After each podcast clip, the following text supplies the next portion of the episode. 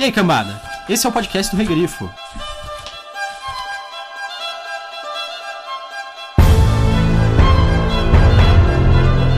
Um mal é um mal.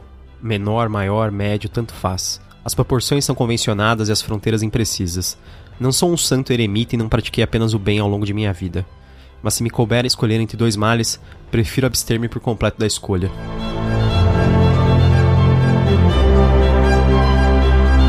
Eu sou o Gustavo Domingues, também conhecido como Regrifo. Eu sou a Thaís Prioli.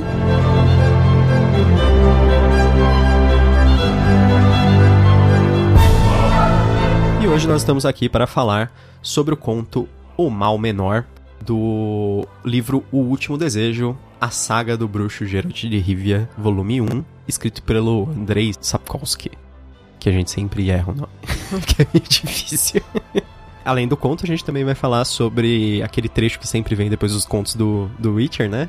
Que todo mundo conhece por, por esse nome, o- os livros, que é o A Voz da Razão Quatro. 4. Tá. Entre o último conto que a gente fez, que foi o Grão de Veracidade, e esse atual, a gente ficou sabendo que a série já começou a produção da Netflix, a série do Witcher, que será lançada pela Netflix provavelmente em 2020. O, o ator que vai ser o Geralt já foi escalado, e é o Henry Cavill, que fez o Superman. Ele é mais conhecido atualmente É, pelo, pelo papel do Superman. Superman. Ah, ele fez o Missão Impossível do Bigodão. É, que ele, todo mundo sabe desse porque ele teve que tirar o bigode digitalmente pro Superman. sim, sim. né? Na verdade, Liga da Justiça, né? É. Então, já tem ele, tem a Anya Chalotra, que será a Yennefer, a Frey Alan, que será a Ciri, e a Millie Brady, que será a Renfrey, que é uma personagem desse conto que a gente vai falar hoje. É, seria a outra personagem principal, além do, do Geralt, talvez. Então, sobre o que, que seria o conto? O Geralt ele chega em uma cidade com um monstro morto, ele quer a recompensa, daí eles falam que não vão dar recompensa, e ele vai procurar o feiticeiro pra É, pagar ele. Eles falam que não vão dar recompensa porque ninguém tava oferecendo a é, princípio, eles nem né? sabiam do monstro, Tipo, na verdade. É meio que você não pode Ele aparecer meio- com um monstro e querer que a gente pague do nada. É, você não pode ser proativo nesse mundo. É isso que eles falam pro Geralt. Aprenda. Eles não sabem, vai que ele trouxe de outro reino esse monstro. quer vender ali falando que ele tava perigando ali perto. Aí nisso, com o feiticeiro local, ele descobre que é o Stregobor, que seria um velho conhecido. Uhum. O Stregobor implora que o Geralt o ajude porque ele diz que tem uma assassina na cidade que está atrás dele. E que o bruxo seria o único que poderia ajudá-lo. Uhum. E vai ter uma feira e tudo vai girar em torno dessa feira também. É, ele acredita que, que elas, eles vão fazer alguma coisa durante a feira pra tentar invadir a Torre do Mago, né? É disso que ele tem medo, na verdade. Porque o Mago ele tá refugiado dentro da torre dele, cheio de proteções mágicas. Ele pede pro Geralt pra ele matar a assassina preventivamente. e a gente depois tem que elaborar nos spoilers pra, pra poder saber qual é- por que que chama o É. mal menor, né? E o que, que você achou desse conto?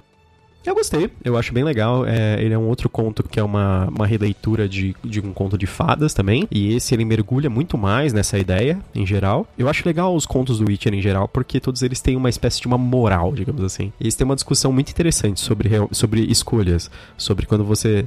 Você tá. O pessoal chama aqui talvez da sinuca de bico.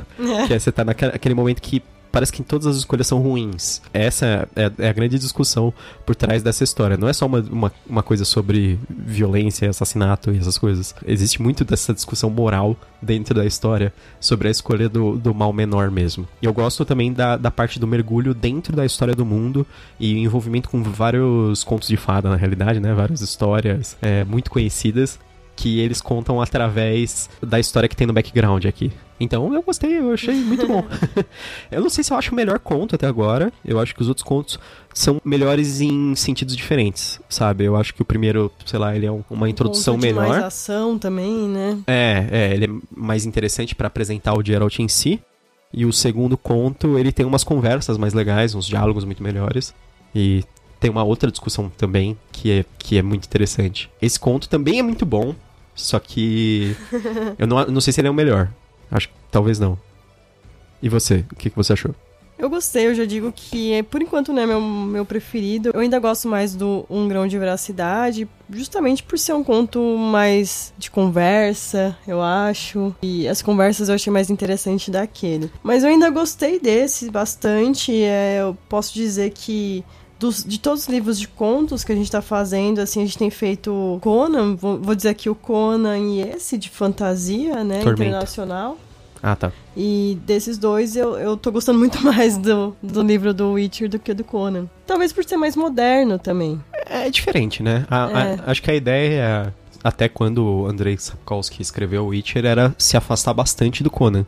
Ah, sim. Que é é a mesma coisa que aconteceu com o Elric, né? com- do Michael Moorcock. Quando ele escreveu o Elric, ele escreveu inicialmente através de contos, e a ideia era se afastar bastante do Conan, e dessa vez também. Então trazer uma coisa bem diferente aqui pra... Sem falar nessa, nessa essa parte eslávica, que é bem legal, que sempre tem, né? no- nos contos do Uhum. Witcher. E esse é interessante também, um ponto que a gente tem o, fe- o feiticeiro, que às vezes também é chamado de mago, né? Eu não sei se aí é um problema de tradução ou se o que, que aconteceu. E a gente também tem o Geralt, que é o bruxo. E a gente vê que existe, que também é um problema de tradução.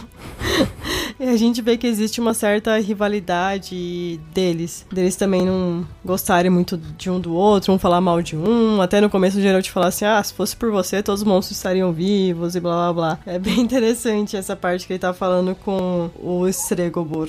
E realmente, essa parte de é, o que é um mal menor. Eu sempre gosto também, assim como um grão de veracidade, é baseado em um conto de fadas. Eu gostei desse também, que a Renfrey ela é baseada na Branca de Neve. E para esse em específico eu não consegui ler o conto original, que eu cheguei a ler pro Um Grão de Veracidade. Acho que até porque eu gostei mais do conto, eu fui mais atrás. E também é uma, um conto de fada que eu gosto mais. E isso me deixa mais ansiosa para continuar com os contos. E isso porque dizem que os dois primeiros livros que são de contos são ainda os mais fracos. Muita gente não gosta desses, justamente. Eu acho muito variável. Tem muita gente que acha que os dois primeiros são os melhores, na verdade.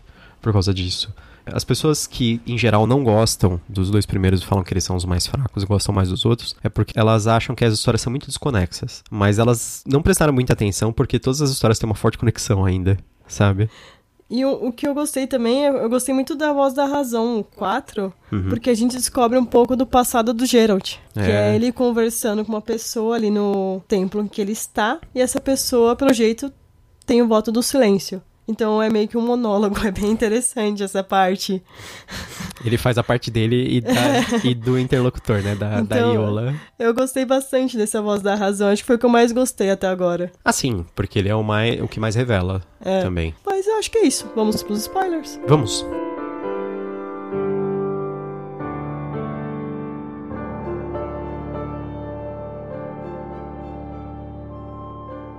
Acabei de descobrir. O mal menor existe, mas nós não podemos escolhê-lo.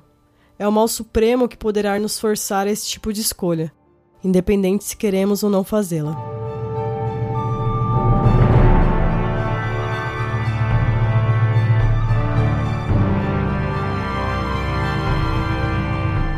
Agora nós vamos para a parte de spoilers, então eu vou contar toda a história, então você vai ouvir tudo. Se você está aqui é porque você quer ouvir ou não se importa.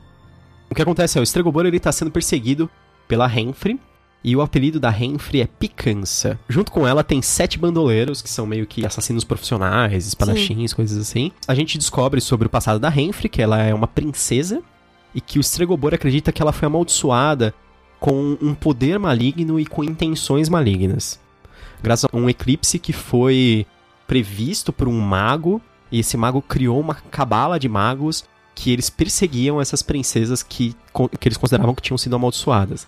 Dizem eles que eles têm provas de que elas eram malucas e malignas, só que aí o, o Geralt discutindo, ele fala assim, é, mas tal governante também é maluco, então ele também é, e ele tem 90 anos, sabe? Porque todas as princesas teriam nascido próximas ao mesmo eclipse.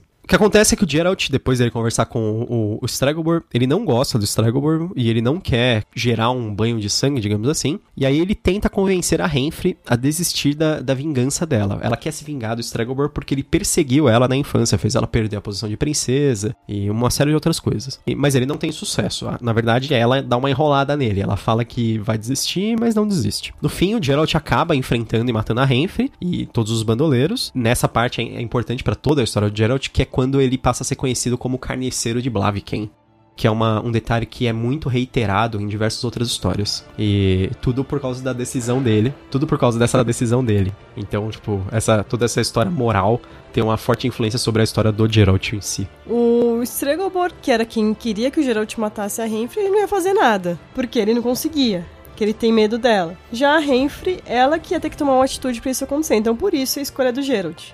É, pelo, pelo que eu entendo na conversa deles, que o, o Stregobor, ele fala assim, uma vez eu encontrei ela e ela quase me matou, e aí eu prendi ela num bloco de cristal, e aí um príncipe Veio e, libertou ela. levou pro principado, aí o pai dele quis saber de onde ela pegou um tesouro e acabou torturando, mas no fim, o outro filho, que no fim das contas era o único, porque pelo jeito o pai tinha matado o filho, é, acabou matando o pai e meio que se associando a ela. Enfim, é- é, ela causava caos pra onde ia também, né? Meio que sem querer, talvez. Mas Sim. o, o Stregobor, ele fala assim, que ele fez isso, aí o, o Geralt, tipo, por que, que você não, sei lá, derreteu a cara dela, que nem qualquer outro mago, sabe? Aí ele fala assim, eu não sou esse tipo de mago, eu não, não... Quer dizer, as magias do Stregobor não são, por exemplo, magias de dano. É. não são magias para matar as pessoas. Ele aprisiona a, a Enfrey no desespero ali. Depois ele foge, assim, sem saber o que fazer. E ela acaba sendo libertada, né? Como foi, como os eventos ocorreram e continua atrás dele. A história que a gente sabe aqui, que é a história da Branca de Neve, ela é contada meio que de uma maneira como se fosse que a gente conhece, né? Que a Branca de Neve ela é levada pra floresta, é um caçador, É, um pelo caçador. E aí, na história original, a rainha fala pra ele trazer o coração dela. O caçador, ele fica original que a gente conhece, né? A gente É. não leu o original. Pelo que a gente sabe na história, ele traria o coração de um animal no lugar, Sim. falando que era o dela. E nessa história, o que acontece? O cara, ele realmente vai libertar ela, só que ele decide antes fazer sexo com ela. É. Na verdade, estuprar ela. E rouba os brincos e um e uma diadema dela. Isso, aí ela mata ele durante o, o, o sexo e foge. Então eles encontram o cara morto e acham que ela, que ela era maluca, simplesmente, sabe? É, essa é uma, uma história, como toda história, de dois lados, né? Sim. A rainha, ela contava que ela viu pelo espelho dela. Até tem uma piada que o Geralt fala pro Stregobor. Ah, mas ela fazia o quê com o espelho? Ficava falando, espelho, espelho meu. Quem? Existe uma mulher mais bela que eu? Ele fala, não, ela ficava tentando ver sobre o reino, que ela era uma rainha muito boa. Essa era a história da rainha. Sim. Que ela viu que a princesa quer causar uma destruição no reino. Já a princesa não. Tinha história que é essa que a gente ouviu, que é meio que a, original, o que a gente conhece da Branca de Neve. Mas a diferença é, ela é estuprada e consegue fugir. Uhum.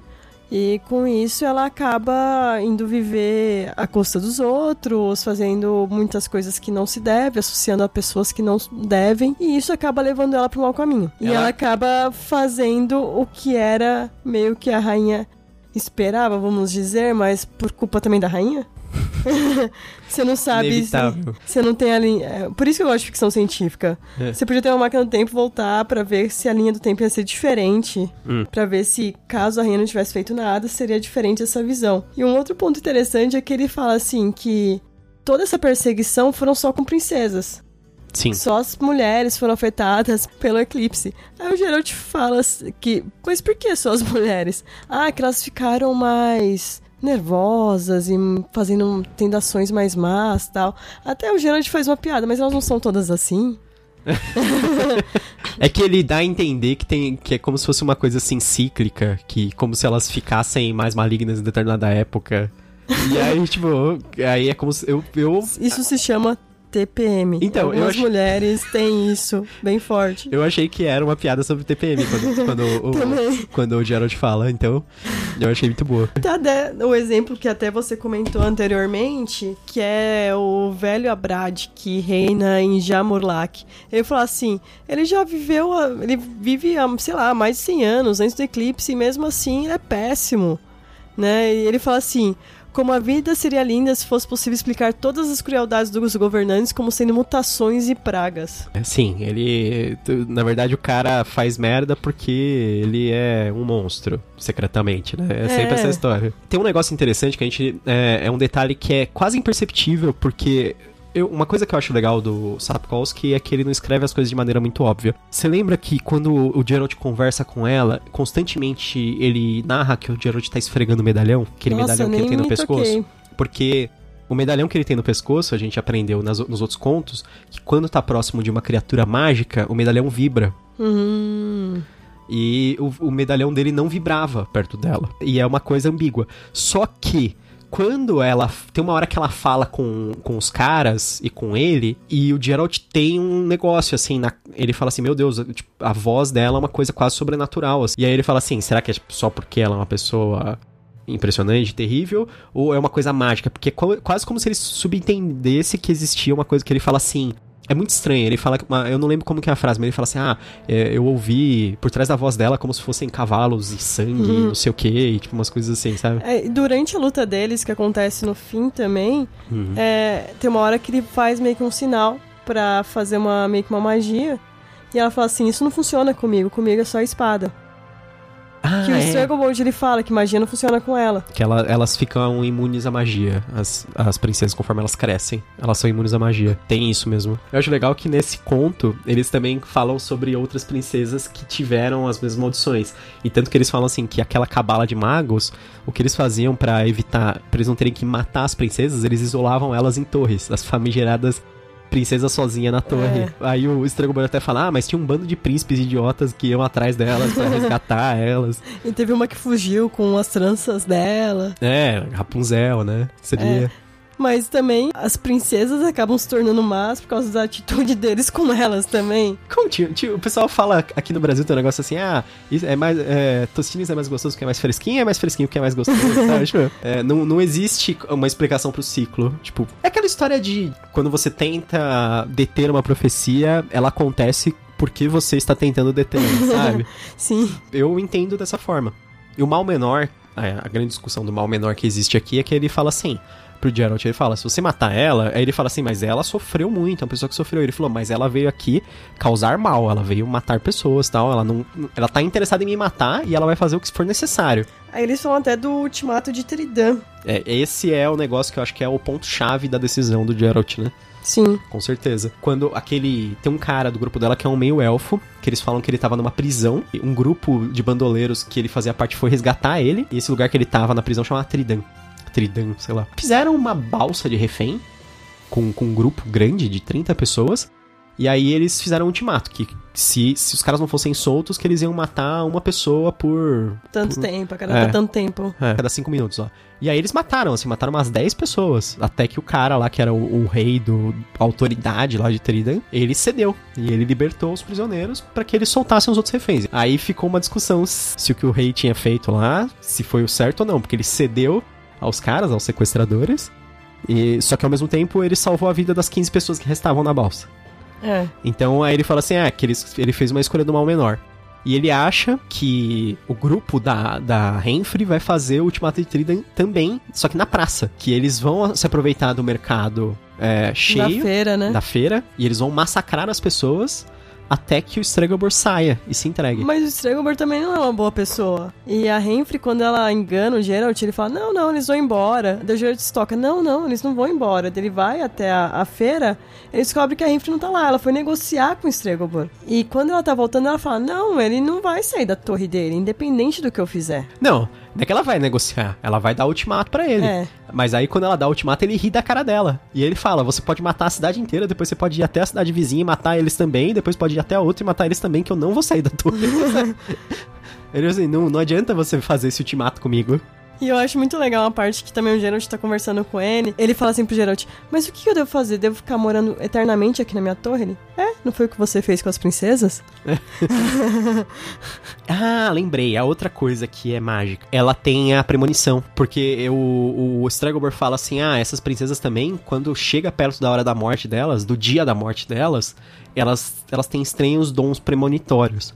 E aí, quando a Renfrey vai encontrar o Geralt que eles conversam, tem uma hora que ela dá aquela. Sabe quando ela dá aquela viajada? Ele fala que ela tá assim olhando pro horizonte, parece, e ela começa a falar um monte de coisa assim, uma, uma coisa atrás da outra. E ela fala assim: ah, você vai se arrepender das suas decisões. Você vai fazer uma escolha achando que vai ser a melhor, mas depois você vai passar o resto da vida achando que foi a pior escolha e você vai ficar pra sempre na incerteza. ele acha estranho, ela depois ela dá aquela acordada e fala assim: "Ah, ignora isso, blá blá blá". E isso é uma premonição do que acontece no fim. Por quê? O que acontece? O Geralt ele luta com ela, luta com os bandoleiros, mata todo mundo de forma extremamente pública na frente de todo mundo na praça. Sim. Por isso que ele é conhecido lá como carniceiro, É, carniceiro. tanto que o intendente fica bem bravo com ele, né? Que ela tinha meio que um passe livre do rei dali. É, eles tinham uma proteção. E eles não tinham feito nada de legal até o momento, Sim. né? Então. Aí, simplesmente o Geralt é como se ele tivesse matado oito inocentes, digamos assim. O Geralt, ele mata todos eles. E aí o Stregobor chega e fala assim: Venha, Geralt, me ajude a pegar o corpo dela. Nós precisamos fazer uma autópsia. Eu vou te mostrar como ela é bizarra por dentro, sabe? Como Aham. ela é um mutante, um monstro. E o Geralt fala: Não, eu não quero saber, sabe? Tipo, vou embora. Dane-se.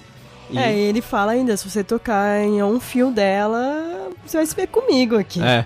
Não, mas aí quando ele, quando ele vira as costas e começa a ir embora, o Geralt Stregobor fala assim: pior pra você, porque você não vai ter certeza.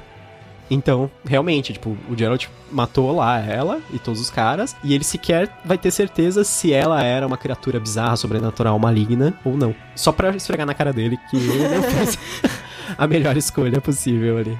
A gente sempre faz, eh, vamos co- nos colocar aqui no lugar do Geralt, né? A gente sempre faz a melhor escolha que nós achamos pra aquele momento, baseada naquelas, nos dados que a gente tem pra aquele Uhum. momento, né? Eu não acho que as pessoas fazem escolhas já esperando o pior. Sim. Não, lógico.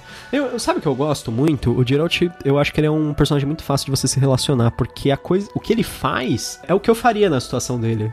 Assim, por mais que Sim. dê toda a merda, ele primeiro ele tenta ir conversar, sabe? Aí ele negocia, blá blá Ele blá. negocia com os dois lados. Sim. Aí depois, quando não dá certo e ele vê que um monte de gente possivelmente vai morrer, ele vai e interfere com a força dele, né? Porque eles falam que a guarda da cidade não teria nem chance contra É, os não caras teria lá. os- chance e eles nem podem também. Poder, até poderia. Se os caras começassem a massacrar as pessoas na praça, ok, Sim, mas, sim.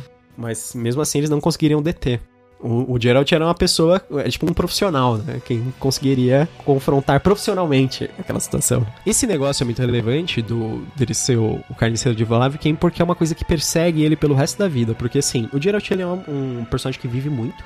Graças ao, fato dele ser um mutante, né? Ele tem uma vida longeva. E a gente vai acompanhar ele ainda por muitas décadas a história. Isso é uma coisa que vai reaparecer muitas vezes ainda. O fantasma do passado dele, que é essa história que explica. Uma outra parte legal, a gente podia falar agora do da voz da razão, que eles falam mais Isso.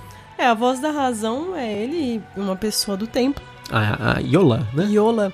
E toda hora ele fala. Eu preciso falar muito isso pra você, Yola. A todo momento ele fica falando isso. E tem alguns pontos também que ele fala sobre a voz da razão. Isso aí é bem meta, É, exatamente. então. E a gente descobre um pouco da infância do Geralt, pelo que ele passou, Sim, isso é bem legal. pelo- pelas experiências que ele sofreu, que a maior parte dos bruxos sofriam um primeiro nível, vamos dizer assim, de experiência, e caso reagissem bem, iam pra alguns outros, e ele foi o que aguentou mais. Então, Sim. assim, ele não é um bruxo qualquer. A gente já sabia disso, e agora, nesse A Voz da Razão, a gente tem a certeza disso, que desde criança. Ele era extraordinariamente resistente, né? Sim. E habilidoso. É, ele não é apenas uma pessoa esforçada, porque ele fala que a todo momento que ele pode, ele também treina e pratica com a espada dele, Uhum. mas ao mesmo tempo ele é uma pessoa predestinada a ser bom Uhum. nisso. Essa parte eu acho legal também, dele falar do. Porque ela conecta bem com a história anterior. Porque Sim. ele tá falando sobre o fato das mutações, porque os, os bruxos, através das experiências, eles usam vírus e, e poções bizarras e inoculações e um monte de coisa pra que o corpo vá se alterando. É- Essa parte do vírus eu achei interessante, porque assim, apesar de ser uma história de fantasia, parece que é uma espécie de vacina, que os caras estão sendo alterados através da vacina, sabe? Melhor você não falar isso aqui, porque as pessoas vão achar que vacina dá isso. Ué, vacina dá superpoderes? Bem que eu quero. é, o vírus que dá superpoderes. É meio que isso. E aí ele vai ganhando esses poderes, mas ele vai mutando, né? Eles têm várias mutações. Por exemplo, ele consegue ver no escuro. Eles falam que o Geralt ele tem uns olhos estranhos, assim, eles lembram um pouco um olho de gato, apesar de não ser idêntico. E ele fala do cabelo branco também. Sim, que o cabelo branco foi a partir dessas outras experiências que ele teve a mais. Sim. Outros Witchers, outros bruxeiros, que não tem o cabelo branco. A gente, a gente conhece eles na- em outras histórias e até na, no, no jogo de videogame, que eu, eu considero que é canon. o, o escritor não considera, mas eu considero. Que é ótimo. A gente conhece todos os personagens. O Vasemir, que é o, o que ele conta, que é o pai dele de criação. Sim, sim. E um ponto no conto O Mal Menor, tem alguns momentos que ele também mostra que ele enxerga no escuro. Que é quando ele tá conversando com o intendente, o intendente fala assim, ó, não faz aquilo que você fez a última vez lá em casa, não. Ele, o quê? Matar um rato? Matar o rato? Não, acertar o rato no escuro com um garfo. Ele, ah, é que eu achei que ia ser engraçado. Daí eu falei, assim, ah, foi, mas minha esposa não gostou muito. Eu achei que ia ser engraçado. É. E também quando ele tá chegando, quando ele tá subindo, que ele, ele fica na casa do intendente, né? Quando ele tá nessa cidade, na em Plavkin. Quando ele sobe, entra no quarto dele, ele percebe que tem alguém no quarto. E ele vai e ataca. É No escuro. No escuro. E a Renfrey. E ela fala que, que ela não tá vendo nada, que ela É. apanhou no escuro, assim. É, e um ponto que a gente esqueceu aqui é que a Renfrey, ela, apesar de ser baseada na, na Branca de Neve aqui, ela é loira dos olhos claros. Sim, é verdade. Eles falam que ela viveu com sete anões, Sim. mas que ela foi salva por esses sete anões, mas depois ela virou, ela transformou eles em bandoleiros. Ela fez É. os, os anões virarem ladrões. Que ninguém merecia ficar na mina. É, exatamente. Uma coisa interessante também que você falou do intendente é que várias vezes a gente vai percebendo que, assim, sempre tem essa história que, ah, o povo não gosta muito dos bruxos, mas as autoridades sempre tratam eles bem, assim. Tipo, eles resolvem os problemas Sim. deles. o Starost Até quando, no quando eles nem sabem. O- Igual, nesse aí eles nem sabiam do problema, ele já resolveu. Sim, o intendente nesse. Tá que ele criou um maior agora. Mas eles sempre tratam ele como se ele fosse uma, uma espécie de, de uma autoridade também, uma- um policial que desagradável que está ali temporariamente pra resolver alguma coisa e depois vai embora, né? Ah, uma coisa legal que ele fala, ele explica sobre as espadas nesse. Que ele fala assim: "Ah, todo mundo acha que é a espada de prata para os monstros e a espada de ferro para os homens, mas tá errado". Ele falou assim: "Tem monstros que morrem com ferro, então por isso que eu tenho as duas espadas". E ele falou: "E, é- e o ferro não é qualquer ferro, é ferro de, de meteorito". Eu acho que os homens morrem com as duas, né? Ah, sim. Os homens morrem com as duas. É que, é que nem aquela história assim, ah, enfia uma estaca no coração dele. Se ele morrer é porque é um vampiro. Se ele Ah, Todos somos vampiros. Ah, então você corta a cabeça. Hashtag todos somos Todos vampiros. somos vampiros. Você corta a cabeça dele com a espada de prata, se morrer é porque é um monstro.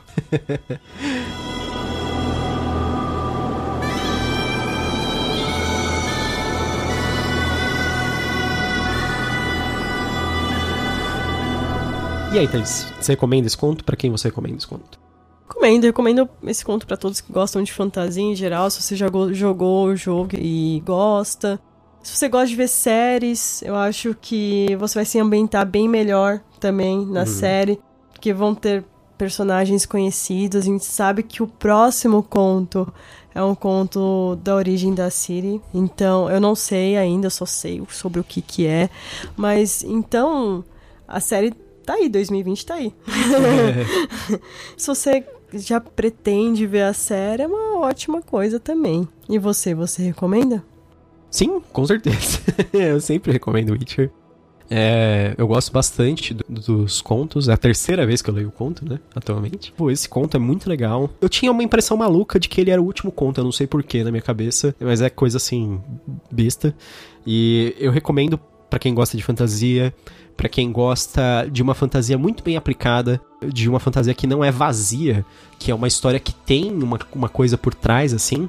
É uma discussão por mais que seja pequena, por mais que seja assim, bem, bem restrita ali dentro dos contornos do conto, ainda é legal, ainda tem uma série de personagens carismáticos, interessantes. É, são personagens críveis, né? Sim, sim, Eu exatamente. acho. Todos eles. Com certeza. E o Geralt, ele é um dos meus protagonistas prediletos, assim. é, eu conheço poucos protagonistas tão legais, tão bem feitos e tão humanos que eu consigo me identificar tão facilmente com ele, que eu consigo pensar assim, putz, eu faria as coisas que ele faz. Então, quando dá merda, eu, eu fico assim, puto e desesperado, porque parece que foi comigo, sabe? É, eu acho que é, é mais fácil se, se identificar com ele por causa disso. Ele absolutamente não, não é um personagem burro, sabe? E eu, Sim. eu fico muito feliz com isso. Eu também recomendo pra quem gosta de contos de fadas. A gente falou de alguns contos de fadas aqui, mas tem mais um que eu reconheci também, mas eu não vou falar aqui. Falem depois se vocês reconheceram também. Ah, é? Ah, nem eu reconheci, então agora você vai ter que me contar. Não. Não, não agora, mas depois. é, tudo bem. Enfim, com certeza recomendo. Recomendo pra todos. Eu sei que tem gente que tá ansiosa, inclusive, por esse episódio do podcast. É, eu achei estranho. Mas eu espero que vocês tenham gostado, então. Próximo episódio a gente vai fazer sobre o conto Impostor, do livro Realidades Adaptadas, do Philip K. Dick, que tem um filme também, a gente não sabe se vai conseguir ver o filme, a gente tem, tá tentando ver o filme de todos, mas às vezes não é de fácil acesso o filme. A Sim. gente sempre checa se tem ah, na Netflix, na Amazon Prime, tem no Now, sabe? E às vezes não tem em nenhum desses lugares. Então, nem sempre a gente vai conseguir fazer a comparação. Sim, é verdade. É, o- Mas vamos tentar o máximo possível. A gente vai voltar então mais uma vez com o K. Dick. O filme também chama Impostores. É, o, o filme é de 2001. É isso. Espero que vocês tenham gostado. Até mais. Até a próxima. E bem-vindo ao Canavial.